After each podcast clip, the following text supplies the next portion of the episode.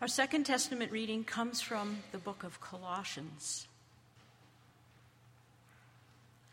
As you therefore have received Christ Jesus the Lord, continue to live your lives in Him, rooted and built up in Him, and established in the faith, just as you were taught, abounding in thanksgiving.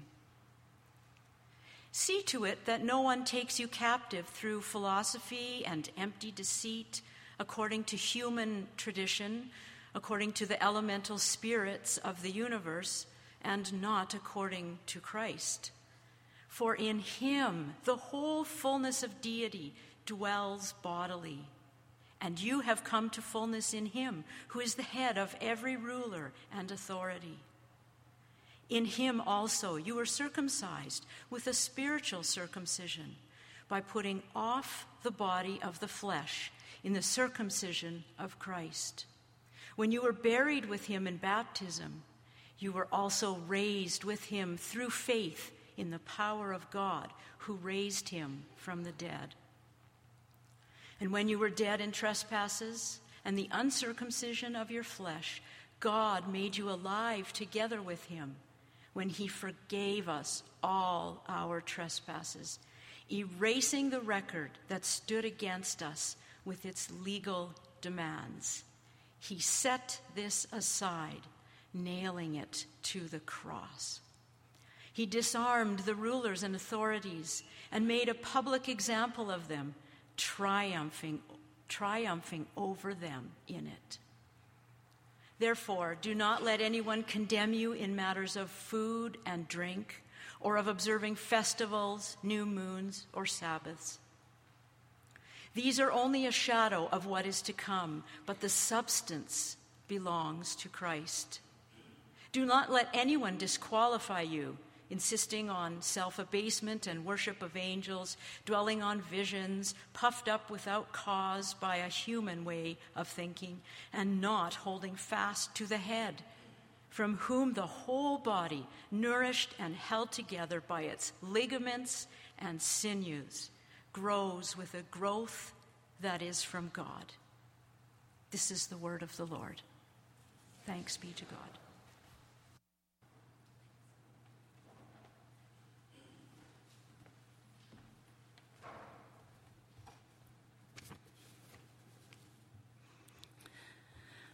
It's been an interesting couple of weeks studying and pondering the scripture for today. After reading it through a number of times, I felt, I felt some heaviness come on me. The words and the concepts that are used are really quite deep. They're intense and they're striking. There's action language, there's legal language, there's military imagery. So the words I pulled out were captive, philosophy, empty deceit, elemental spirits, ruler and authority, circumcision, buried, raised from the dead, dead in trespasses, erasing the record, legal demands, nailed to the cross, disarming, more rulers and authorities, condemnation, shadow, disqualify, self abasement, and puffed up. I'm already exhausted today. How about you? This is an extremely dense and significant, uh, significant lesson and worthy of our attention today. There is a lot going on in this scripture. A little about me. I grew up in the 1960s and the 1970s in a typical middle class home in Falls Church, Virginia. That's a suburb of Washington, D.C. I'm the oldest of five kids born to two teachers. Both have passed away. Both of my parents grew up Catholic, but my dad denounced God and Catholicism and all organized religion, and we were brought up atheists. Dad denounced religion, but unfortunately for us kids, he didn't denounce the rules. So we grew up with rules. We grew up with the golden rule, which is not such a bad one do unto others as you would have others do unto you. We had Proverbs to contend with. Although we were just little atheist kids, so we didn't know they were proverbs. Spare the rod, spoil the child. And of course, the Ten Commandments do not lie to your parents, do not murder your siblings, do not steal mom's chocolate or dad's Cheez Its, among others. We had all the rules in our house and in our lives, and no God. Now, dad was a physicist, and so we were brought up in the sciences as well as philosophy. Physics is that traditional science that tends to bring those two together. It attempts to address the why of things, the big picture, the existential stuff. And so this is how it was for me, too. I was a product of Enlightenment type thinking. Reason and logic ruled the day. And as opportunities came up to debate and test not only my reason and logic, but everyone else that I ran into, I engaged quite happily, and I still do. Critical thinking is very important for me, even today. In retrospect, though, I didn't really know what to do about the rules. Why the rules? Well, 40 years into this rule based no God existence, I was living in Michigan, and after a series of very unusual life events, I ended up taking a trip through the Canadian Rockies. I met Jesus on that trip, and I committed my life to him. It was dramatic, it was intense, and it was liberating. I delved into studying the Bible and began attending a very large church back in Michigan. And in fact, I read the entire Bible in that first summer, out loud, mostly in Maybury State Park in Northville, Michigan where I lived at the time. So there's a bunch of converted birds out there. I'm sure they've passed away, but they've sent down those songs through the generations. So if you happen to go there, please stop, check it out, check in with them, maybe be a pal to the birds. But one lesson that I got out of even that very first re- reading of the Bible was that it's not about the rules. I was free of the rules, finally, and free indeed. I started attending a worldwide Bible study called Bible Study Fellowship. There were 300 women in that study that I attended. It was in a Baptist church in West Bloomfield, Michigan. And that first night, they laid out the rules. You can't speak during the study if you haven't written out your answers to the homework question. And I remember being internally outraged and thinking, Jesus isn't about the rules. You've got it all wrong. But I sucked it up because I wanted to be a part of that study. Regardless, I walked in freedom for a while. But then rules started creeping back in.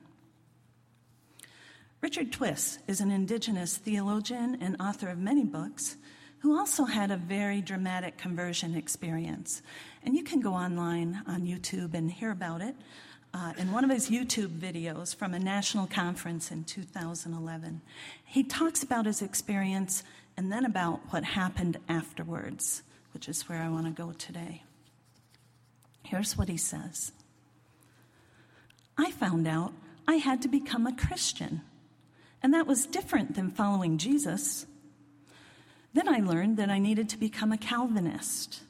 Then I became an Arminian. And then I became a dispensationalist. But then I spoke in tongues. And then I read the King James Version, because that's the only authorized English version of the Bible. But then I found out about the New American Revised Standard Version. Then I became a Presbyterian, then a Pentecostal, then a Nazarene, then Assembly of God, then a Methodist, and on the list went. He goes on. Then I found out God loved me, but He didn't like me. He didn't like my long hair, so the pastor said, Cut your hair. Then the church said that He didn't like my drums because they were demonic. So no more drums, no powwows, no dancing, no rituals, That's all pagan and demonic. But then he says this But it seemed pretty simple in the early times. I love Jesus. He loved me, and he delivered me. How profound and clear he is in this assessment, comparing freedom in Christ to the religious bondage he experienced in his environments. I don't know about you, but I can relate to some of Richard's experiences. Rules started creeping in for me no dancing, no drinking. And it was time to start praying for a husband because optimally, women in the church are married with children and living in a home with a white picket fence. There's lots of books on that too. And you should read the Bible every day, preferably the Bible in a year plan. We learned how to squeeze in devotions into our lunch hour. And you have to be in a small group to grow. You can't rely on Sundays for that. You need accountability. And how much time are you devoting to prayer? Prayer is better when you're on your knees for some reason. And you know what? As funny as it sounds to me today, even, I started kind of enjoying the rules. After all, if I could buy into and follow these rules, then I could be just a little more confident that I was on the right path, couldn't I? Which made me super qualified to guide others. Can you spell puffed up? This is similar in many ways to what was happening in Colossae 2,000 years ago. Now, the philosophy that Paul was talking about, that empty deceit, that he was referring to that was encroaching into the new believers' lives, that was a little bit different. Actually, there's a lot of debate about what was going on there and the exact nature of that philosophy. Was it Jewish mysticism?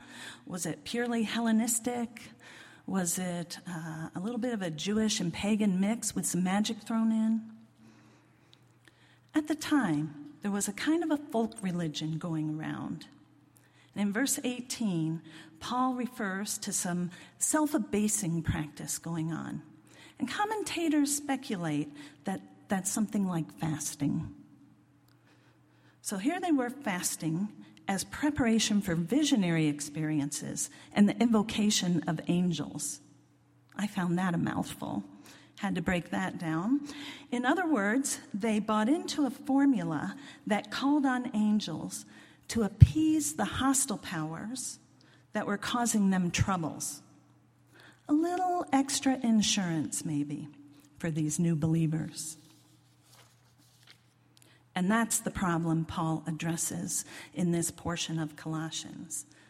This philosophy of rules and formulas that people in the Colossian church were counting on, this fasting, this invoking of angels to help them alleviate their guilt their shame, their unworthy feelings for everything they knew they had done wrong in the past.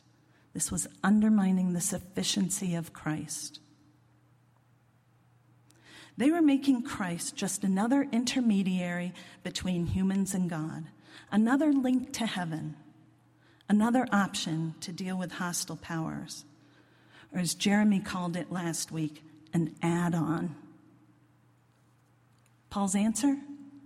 It's a lie, an empty deceit, a bad philosophy. Look at verse 9. For in him the whole fullness of deity dwells bodily, and you have come to fullness in him, who is the head of every ruler and authority. Every ruler and authority. Not just the good ones, but the bad ones too. How does that work? How is a good Christ the head of bad rulers and authorities. I struggled with that for some time. And actually, there's a whole sermon series in that. We can touch on it just a little bit here. This scripture that we read today is really the gospel in a nutshell. Paul reminds the Colossians about their baptism, and he describes it as a spiritual circumcision, a circumcision of the heart. As Baptists, we are familiar with the baptism and forgiveness of sins that Paul is talking about in this passage. But something in this passage really stands out.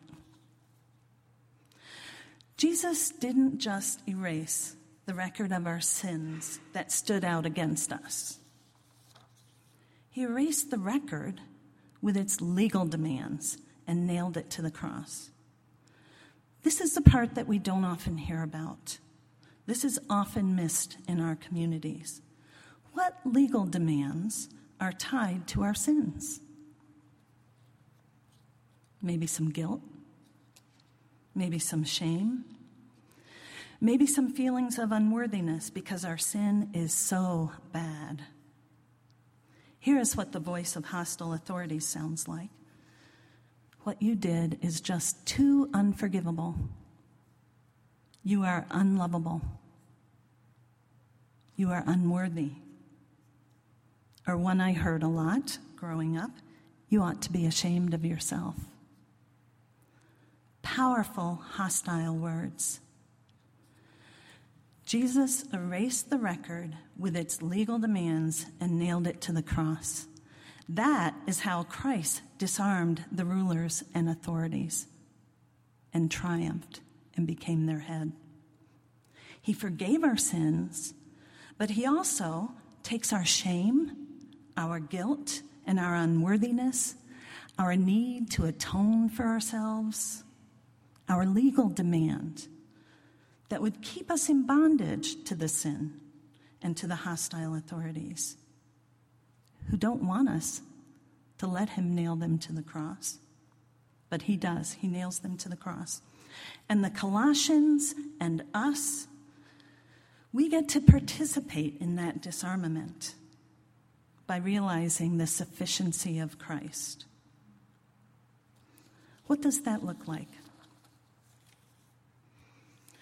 I remember being in a Bible study at one time where a brother in Christ, who's a fairly new Christian, was talking about the transformation he was going through.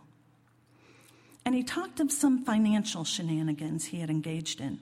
Quite frankly, it was illegal stuff. And how he was dealing with it as a new Christian. He shared things that I thought were extremely humiliating too shameful.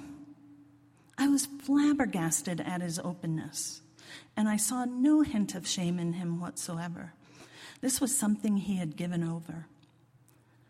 He was making reparations, attending to the consequences of his actions many times over, as he felt God was telling him to do. But he was liberated from the hold of shame. You couldn't ask him a question that would shame him. There was just nothing that would shame him about that situation. It was very powerful to witness the gospel at work in an upfront and personal way. Brennan Manning is another theologian and author of the Ragamuffin Gospel. Have you read his book? No? I, I highly recommend it. Uh, he writes this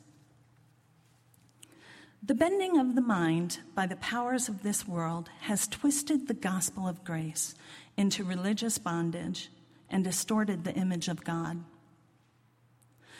The beauty of the ragamuffin gospel lies in the, in, in the insight it offers into Jesus, the essential tenderness of his heart, his way of looking at the world, his mode of relating to you and me.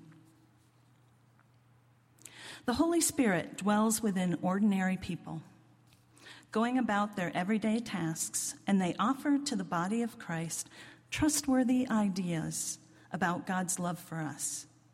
In every age, the church is saved by ragamuffins. Paul was a ragamuffin. His history of being a Pharisee, a legalist, an extreme legalist by his own confession, someone who persecuted and killed followers of Jesus, made him ripe to receive the gospel of grace. Brennan Manning, with his lifelong struggle with alcoholism, had an uncanny insight for us into the gospel of grace. He was a ragamuffin after God's own heart. What about us? As we go about our everyday tasks, can we be ragamuffins, offering each other trustworthy ideas about God's love for us? Maybe doing a little theological hygiene together, as Jeremy suggested last week as well.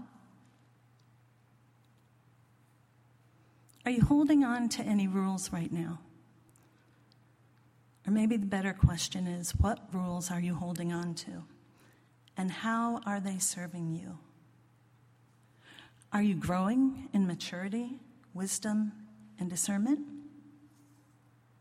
Or are you suffering under a weight of guilt, feeling shame, embracing unworthiness, atoning for yourself? And how is that serving you? Let's be reminded today of our baptism, our spiritual circumcision, and the sufficiency of Christ. Amen.